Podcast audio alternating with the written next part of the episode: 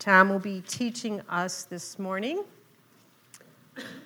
from this psalm, and we'll be looking at verses 23 through 28. If you're using one of the Bibles from the chair, you'll find that is on page 502. Again, Psalm 102, verses 23 through 28. He has broken my strength in mid course, He has shortened my days. Oh my God, I say, take me not away in the midst of my days, you whose years endure throughout all generations. Of old you laid the foundation of the earth, and the heavens are the work of your hands. They will perish, but you will remain. They will all wear out like a garment. You will change them like a robe, and they will pass away. But you are the same, and your years have no end. The children of your servants shall dwell secure, their offspring shall be established before you. Join me in prayer. Father, we come before you this morning just thanking you for the gift of your word.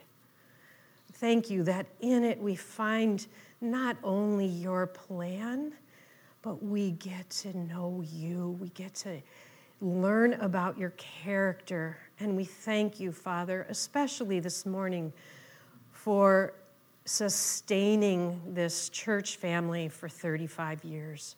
We thank you for your steadfast love and your faithfulness, but truthfully, Father, your steadfast love and faithfulness has not existed for just 35 years.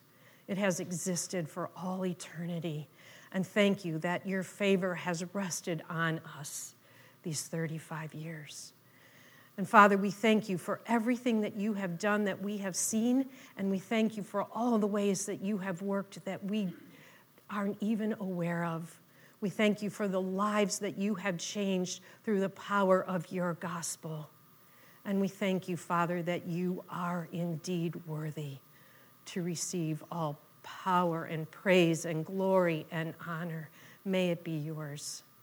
Bless Tom as he teaches us this morning and use it to increase our love for you and our awareness of your character.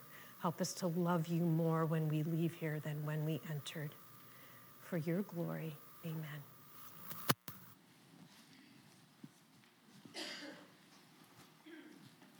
Well, good morning. Around the time that we started the church, I was desperately afraid that someone was going to ask me to do a funeral. And a friend of mine who had been a chaplain in a hospital gave me a simple three point outline that uh, goes like this Life is short, death is certain, Christ is sure.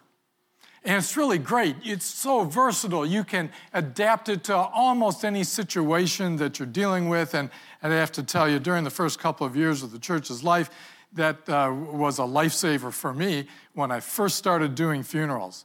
How many of you have ever heard me use that outline? Okay, well, a few of you, but not many. I, I'd like you to know once I got my feet in ministry, I basically only fall back on that if I'm doing a funeral of someone I'm asked to do it for that I've never known myself. But when I write funerals for uh, church members, I always write one that's fresh for people I know and I love. Nevertheless, I have to tell you, that outline was a real help to me. And this morning, what I'd like to do is I'd like to take that outline and adapt it to uh, our present need as we consider the fact that starting today and ending on the second Sunday of uh, 2020, we're going to be undertaking a transition from one pastor, pastor to another, from my leadership to the leadership of Paul Cronenwet. And uh, in order to help us do that, I'd like to take that simple outline and modify it just a little. And this morning I have three points life is short, change is certain, Christ is sure. Now, the psalm from which uh, Mary Kay just read a few moments ago is a very interesting psalm when you study its content because it seems like the content of the psalm goes in two different directions and you don't understand what the relationship is between the two of them. First, the psalmist laments his personal situation, and then he immediately turns and he rejoices in the eternality of God and in the security and the certainty of the people of God. And then he seems to go back and do it a second time in the verses at the end of the passage that were just read for us. He laments his life, he rejoices in God's ultimate triumph. Now, those two themes seem kind of disjointed, but what the psalmist is doing is he's interweaving his own future with that of the people of God. He's, he's interweaving his own destiny, which seems uncertain, at least on a horizontal plane with the certainty and the security of the people of God. Now, the setting of this psalm uh, seems to be the Babylonian captivity. If you don't know what that is, it's uh, what happens at the end of the New Testament. In fact, it's the second to the last event, great event in the Old Testament. It's not the final word, but it's almost the final word, and it's what happened when, after a thousand years of living in the land of Palestine, in the promised land, the city of Jerusalem being their central city, with the temple there where the people worshiped God, after all of that, God cast them out of the land. He allowed the Babylonians to overcome them and to disperse the people of the land into foreign countries. That's what the Babylonians did in order to try to erase a people group's identity, religion, all of that. They'd move them into foreign countries. And most of the people were sent to the city of Babylon in what is now uh, the country of Iraq. This happened because of Israel's rebellion that continuously, over almost a thousand years of history, they would turn away from God and they'd worship false gods. And God said this was going to happen. And eventually it did. It was an astounding event in the Old Testament. The people didn't know how to grapple with the fact that now they no longer had the land that had been promised to their ancestors, that they had possessed for so many years. And this psalm seems to have been written by someone who was exiled to Babylon. And he's looking back longingly on the holy city, Jerusalem, which he calls by its poetic name, Zion, the city of God. He longs to be back there he describes his personal agony, which is both psychological and even physical, that he's experiencing in his despondency and his grief and his sorrow. So take with me just a brief glance through the psalm, if you would. In the first 11 verses, he laments the situation that he's in. Mostly, he describes his agony. He mentions in one verse that his enemies deride him, verse 8. But he doesn't really tell us anything about these enemies. He even notes, while very briefly noting his enemies deride him, that his real, his real opposition is God. Verse 9 For I eat ashes like bread and mingle tears with my drink because of your indignation and anger, for you have taken me up and you have thrown me down. We have to remember this is a man who, along with all of God's people at that time, is under severe discipline of God for their rebellion. He's a man repenting. And in fact, the repentance that began during the exile continued for 400 years and was only made complete when John the Baptist began to preach repentance to the people.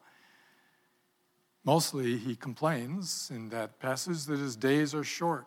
So he says at the end of verse 11, My days are like an evening shadow, I wither away like grass.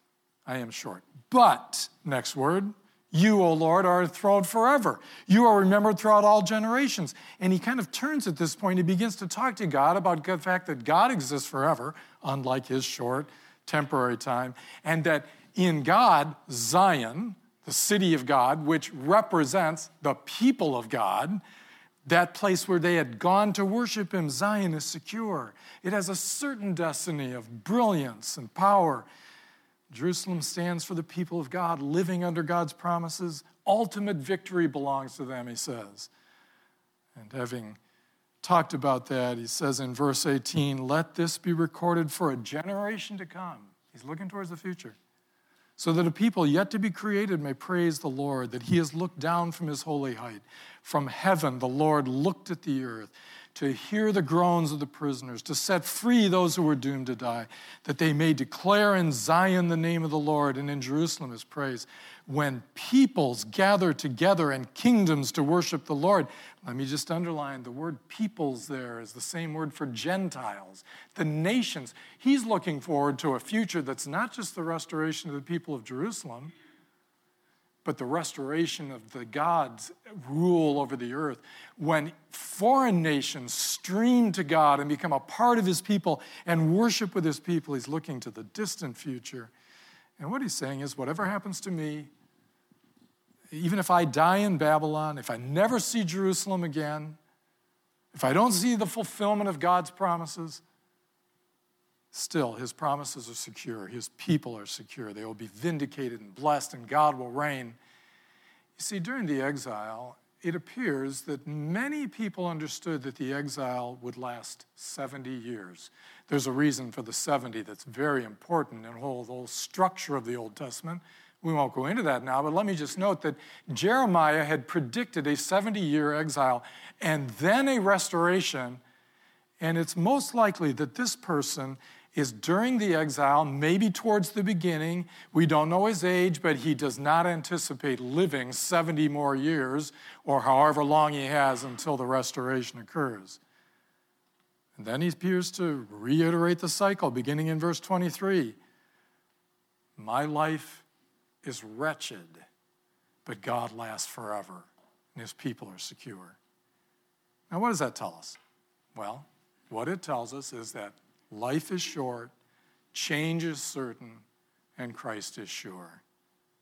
First, life is short. As a child, life seems so long, doesn't it? You can probably remember when you were five and you couldn't wait until you were six. When you were 10, you couldn't wait till you were 15. And at some point, that reverses. And when you're 50, you wish you were 20, right? When you were 60, you'd settle for 30. The psalmist looks at his own situation and he finds it unsatisfying.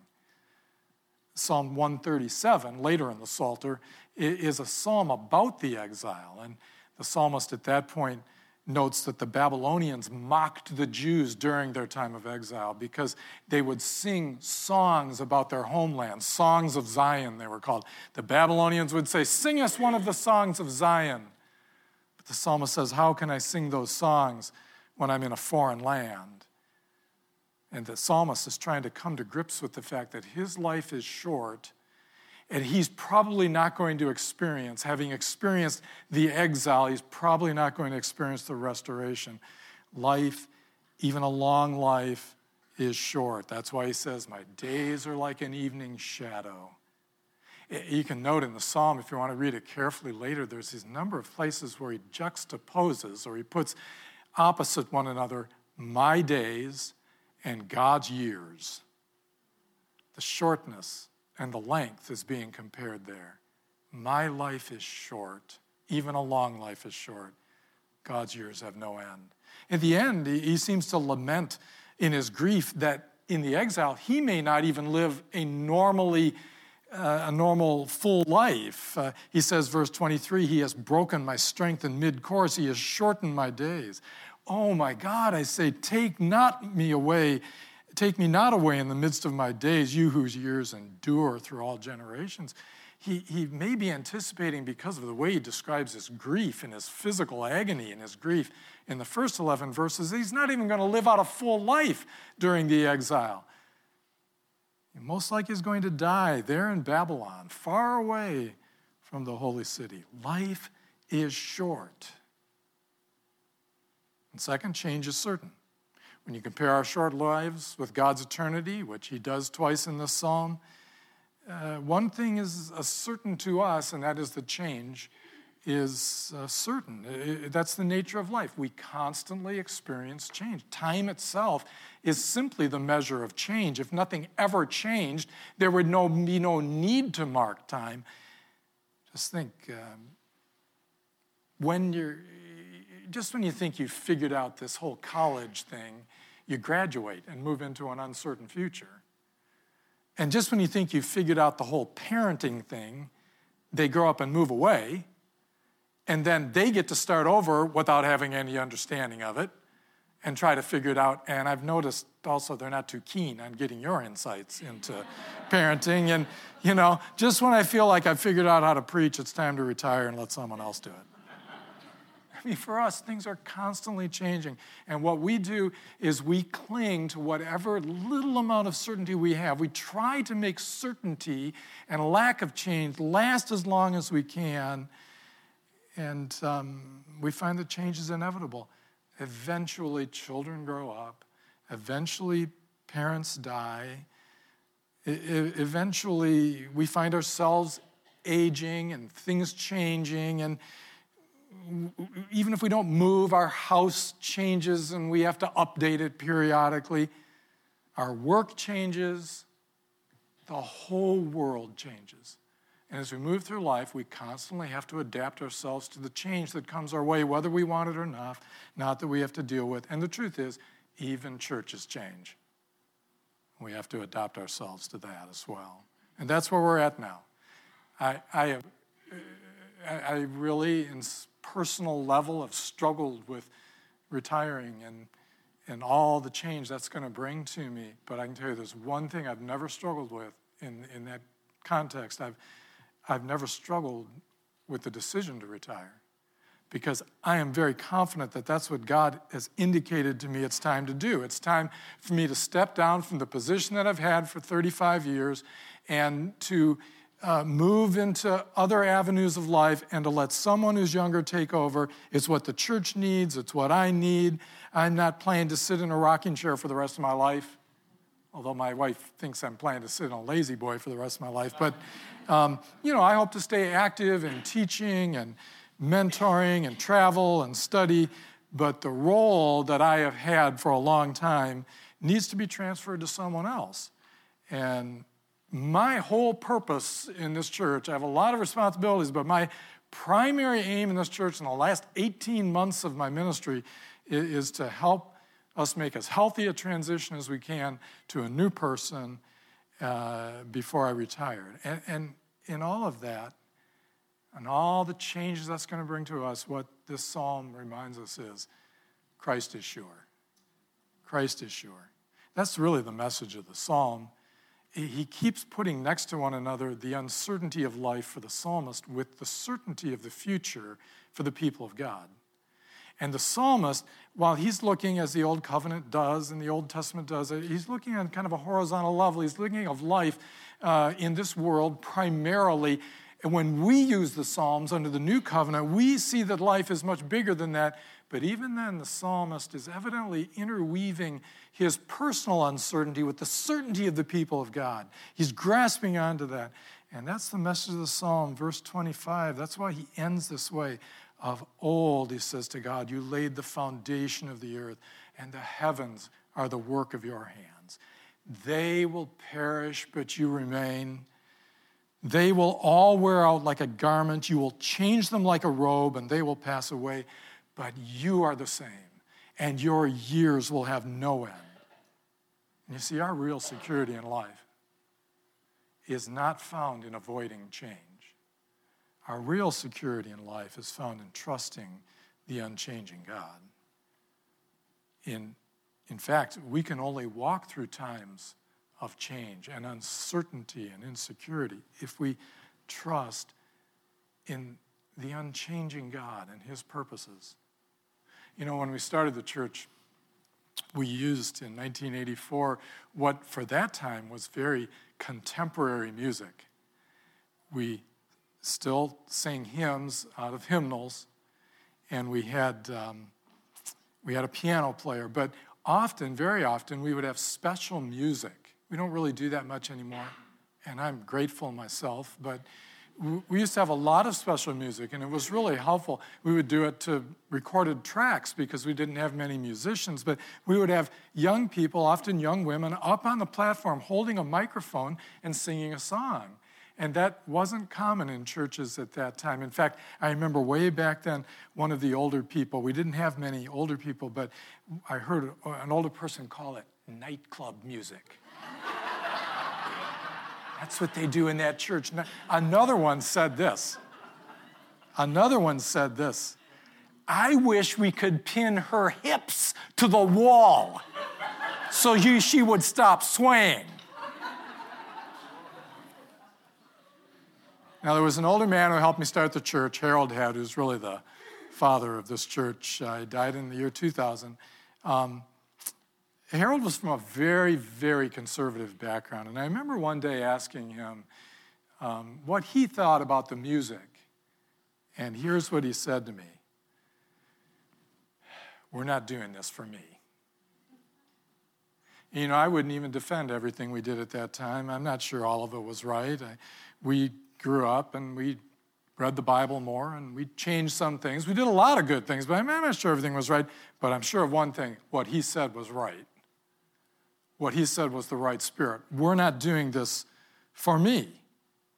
Church is not about making ourselves comfortable, as comfortable as possible. Church is not about being comfortable with the pastor and the music and the furniture and the format. Although I know Paul won't change one of those things. Church is about faithfully passing the baton on to the next generation, and that's what this psalm is about.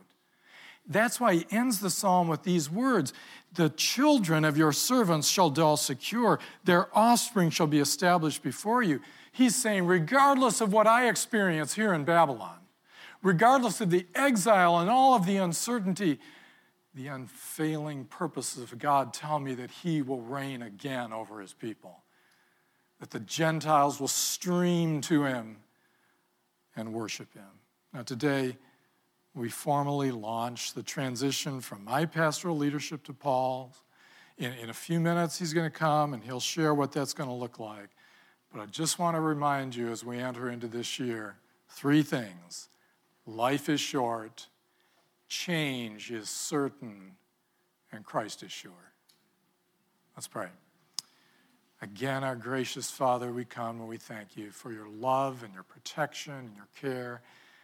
And the fact that you have used us in so many ways in the lives of people, we long to see a future in which that happens more and more, but we do ultimately mingle our own destinies, our own future with that of the people of God, which the book of Revelation tells us in no uncertain terms will be triumphant. That you will reign. You will put under the feet of the Lord Jesus Christ every enemy who opposes him. And the church will reign triumphant with you forever. We long for that day. We probably won't see it, but we know that the people of God will see it. And we know by faith that we will be gathered with them. We thank you for this in Jesus' name.